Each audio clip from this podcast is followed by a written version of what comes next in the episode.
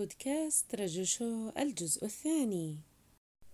السلام عليكم. قناة راجو شو تحييكم وتتمنى لكم أوقاتا ممتعة وأنتم تستمعون لنا. تلخيص رواية الغريب بقلم ألبير كامو. إعداد وإشراف رجاء حمدان.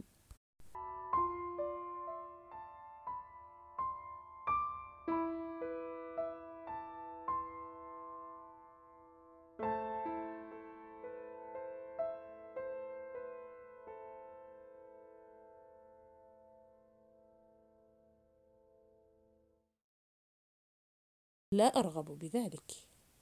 بعد الظهيرة أحسست بالملل والضجر ورحت أتنقل في شقتي هنا وهناك على غير هدى. حينما كانت أمي هنا كانت الشقة مناسبة لنا.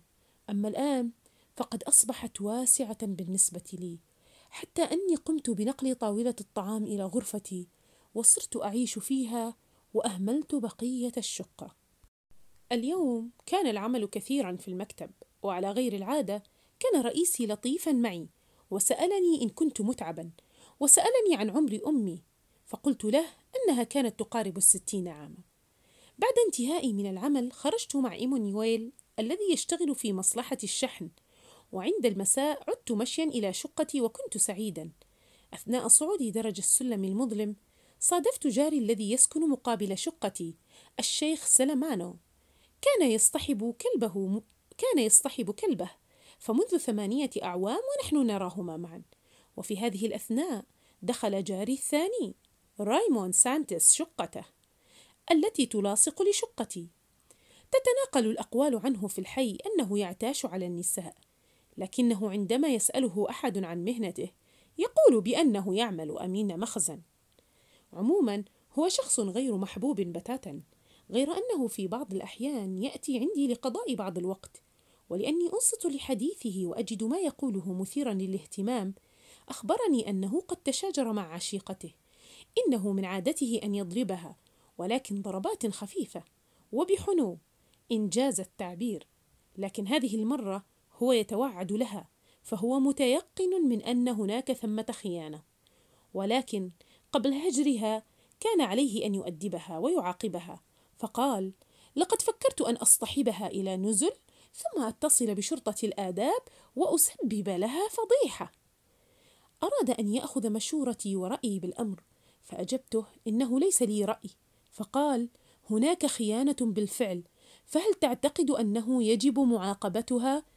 فقلت لا أعرف ماذا أفعل لو كنت مكانك ولكني أتفهم رغبتك في معاقبتها أراد أن يكتب لها رسالة يعنفها فيها وبنفس الوقت يستدرجها لتأتي إليه فطلب مني أن أكتبها بدلا عنه. إن كان الأمر لا يزعجني فقلت له كلا. اليوم السبت. لقد أتت ماري عندي كما اتفقنا فقد كنت مشتاقا إليها بشدة. ذهبنا إلى خارج مدينة الجزائر إلى شاطئ تحفة الصخور. أمضينا وقتا ممتعا نسبح على الشاطئ وعدنا إلى البيت. وفي اليوم الثاني طلبت من ماري أن تبقى للغداء. نزلت لأشتري اللحم وأثناء صعودي سمعت صوت امرأة في غرفة رايمون. سألتني ماري هل أحبها؟ أجبتها أن الحب ليس مهما فارتسم الحزن على سمتها غير أنها عادت بعد قليل إلى طبيعتها وضحكت من جديد. في هذه الأثناء سمعنا صوت ضجيج مشاجرة صادر من حجرة رايمون. كان صوت المرأة حادا ثم تبعها صوت رايمون ثم صار بعدها صوت تكسير وصراخ. ومرة يظهر صوت رايمن بحدة عالية ثم يتبعه صراخ المرأة إلى أن صرخت المرأة صرخة مدوية فامتلأ الممر على إثرها بالناس. وأنا وماري خرجنا أيضا.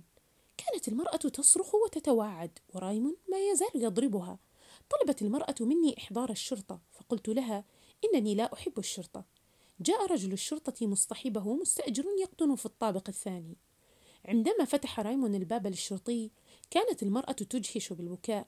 أما رايمون فقد كان يدخن وبدأ بشوشا. أخبرت المرأة الشرطي بأن رايمون ضربها. طلب الشرطي من رايمون أن يطفئ سيجارته ولكنه تلكأ ولم ينصاع للأمر. فلكمه الشرطي بكامل قوته بصفعة ثقيلة على خده. كانت الفتاة تنتحب وتردد لقد ضربني إنه قواد! أمره الشرطي بأن يبقى في غرفته حتى يصله استدعاء المغفر وأن الفتاة ينبغي عليها أن ترحل. سألت الشيخ سلمان أين كلبك؟ فأجابني بحزن لقد ضاع. اصطحبته كالعادة إلى ساحة الملاهي وكان المكان هناك ممتلئ بالناس وتوقفت قليلا أمام أحد أكشاك العرض كي أشاهد إحدى العروض. وعندما هممت بالانصراف لم يكن هناك. قلت له ينبغي عليك أن تذهب؟ إلى حيث يحتجزون الكلاب الضالة. وهناك ينبغي عليك دفع ثمن الرسوم لاستعادته. سألني هل الرسوم باهظة؟ ثم أردف قائلا لن أدفع مالا لكي أسترد تلك الجيفة دعاني رايمون لقضاء نهار يوم الأحد في بيت صديقه الذي يقع على الشاطئ. فصديقه قد أكد على دعوتي أنا أيضا. فقلت له لقد وعدت صديقتي بقضاء نهار الأحد معها. فأجابني رايمون بأنها هي أيضا مدعوة فزوجة صديقه سيسعدها أن تجد لها رفيقة. ثم أخبرني بأن طيلة نهاره كان هناك مجموعة من العرب تتعقبه. من بينهم أخو عشيقته. ذهبت مع رايمون إلى مغفر الشرطة وشهدت بأن رايمون كان قد اشتاق للمرأة وأخلوا سبيله بعد أن وقع على إنذار ولم يدققوا في أقوالي. كان صديق رايمون وهو يدعى ماسون يسكن في كوخ خشبي قريب من الشاطئ.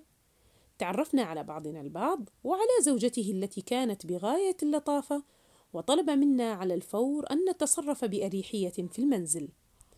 وأخبرنا أنه هذا الصباح قد اصطاد بنفسه تشكيلة من الأسماك لنأكلها على الغداء. نظرت إلى ماري فوجدتها تضحك وفي انسجام تام مع امرأته. عندها فكرت أنه لا بأس في الزواج. أراد ماسون أن يسبح. نزلنا إلى البحر نسبح إلى أن شعرت بنفسي متعبا بينما بقيت ماري ورائي. وعندما وصلت إلى الشاطئ استلقيت على بطني قرب ماسون. وقلت له إن الأمر كان ممتعا فشاطرني الرأي. وبعدها كان قد حان وقت الغداء فقمت على الفور لأني كنت أتضور جوعا. بعد الغداء نزلنا ثلاثتنا أنا وسايمون وريمون نتمشى على الشاطئ. وتركنا النساء في المنزل فقد فضلوا الاسترخاء بعد وجبة الغداء. كان رايمون وماسون يتحدثون عن أشياء وعن أناس أجهلهم لذا كنت معظم الوقت صامتا. عند طرف الشاطئ ومن بعيد لمحت عربيين يرتديان بزة وكانا آتيين صوبنا. وعندما نظرت إلى رايمون قال لي إنه هو فتساءل ماسون كيف تمكنا من ملاحقتنا إلى هنا؟ كان العربيان يتقدمان نحونا على مهل. فقال رايمون إذا ما حدث بيننا اشتباك سأتكفل أنا بخصمي وأنت يا ماسون. عليك بالرجل الآخر. أما أنت يا مورسو فعليك بالآخر إن حضروا. وعندما أصبحنا على بعض على بعد خطوات من بعضنا توقف العربيان. فاندفع رايمون نحو خصمه ووجه له ضربة في وسط وجهه ثم ضرب ماسون الشخص الآخر بكامل ثقله. فسقط العربي على وجهه في الماء. نظرت إلى رايمون وصرخت انتبه إلى المدية. لقد كانت ذراعه قد فتحت وفمه جرح. لاذا مسرعين بالفرار بينما ظللنا نحن مسمرين في مكاننا تحت الشمس. ورايمون يضغط على ذراعه النازفة. قال ماسون يوجد طبيب هنا يجب أن نضمد ذراعك. بدأت أشعة الشمس تميل فوق رمال الشاطئ. أراد ريمون أن ينزل إلى البحر. سألته أين تنوي الذهاب أنت بهذه الحالة؟ أجابني أنه يريد استنشاق بعض الهواء. قلنا له أنا وماسون إننا سنرافقه. فثار ورفض وطلب أن يكون لوحده ولكنني تبعته رغما عنه. مشينا طويلا على الشاطئ. خيل إلي أن رايمون يعرف أين تقوده خطواته. وعند طرف الشاطئ الآخر وخلف صخرة عظيمة صادفنا العربيين. كانا يجلسان ببزتيهما الدبقتين هادئين ومغتبطين. حدق الشخص الذي ضرب رايمون بالمدية فيه بدون أن ينبس بأي كلمة. بينما الشخص الآخر استمر بالعزف على قصبته وهو ينظر إلينا بطرف عينيه. تحسس رايمون مسدسه الموضوع بجيب سرواله الخلفي وظل كلاهما يتبادلان النظر لمدة طويلة. سألني رايمون وهو يحدق بالرجل. أأقتله؟ قلت له إنه لم يكلمك أو يتعدى عليك بعد. هكذا سيصبح الأمر خارجا عن القانون إذا أطلقت عليه الرصاص. وإذا لم يستلم ديته ويهددك فلن يكون بإمكانك إطلاق النار عليه. بدأ رايمون يستثار يستثير ويغضب فقال له فقلت له واجهه رجلا لرجل وأعطني سلاحك. وإذا تدخل صديقه أو أشهر سكينة سوف أطلق الرصاص عليه. حينها ناولني رايمون مسدسه لكننا بقينا صامتين وساكتين لا نتحرك وكل منا ينظر للآخر. إلى أن تحركوا وعادوا أدراجهم فعدت أنا ورايمون أدراجنا وبدا الأمر أكثر انفراجا. أردت العودة إلى الشاطئ والمشي فوق رماله الساخنة وقررت الذهاب إليه مشيا على الأقدام. كانت أمواج البحر تلهث مثل الأنفاس السريعة. كنت أمشي بتمهل صوب الصخور وكانت حرارة الشمس تثقل على جسمي وتلفح وجهي بشدة. مشيت طويلا فكرت في النبع المنعش خلف الصخرة لأتخلص من الشمس وحرها. كنت أرغب بالإستلقاء في الظل والإسترخاء وحين اقتربت من المكان لمحت خصم رايمون كان بمفرده وكان هو أيضا يستريح مستلقيا على ظهره بظل الصخرة. جفلت قليلا ولكني قد طويت قد طويت المسألة بالنسبة لي وقد وصلت إلى هنا دون نية مبيتة. وما إن أبصرني حتى انتصب واقفا ووضع يده في جيبه وتلقائيا أمسكت بمسدس رايمون الموجود في سترتي. حينها تراجع للخلف كان يبعد عني حوالي عشرة أمتار. كنت بين الحين والآخر أنظر من طرفي عيني باتجاهه أستشف نظراته. تقدمت عدة خطوات نحو النبع ولم يتحرك العربي. كان ما يزال بعيدا عني بما يكفي وبدا لي وكأنما هو يضحك. بدأ لهيب الشمس يلسع خدي. كانت نفس شمس ذاك النهار الذي دفنت فيه أمي. وأخذت عروقي تنبض تحت جلدي وجبيني يؤلمني مثل ما حدث لي في ذلك اليوم تماما.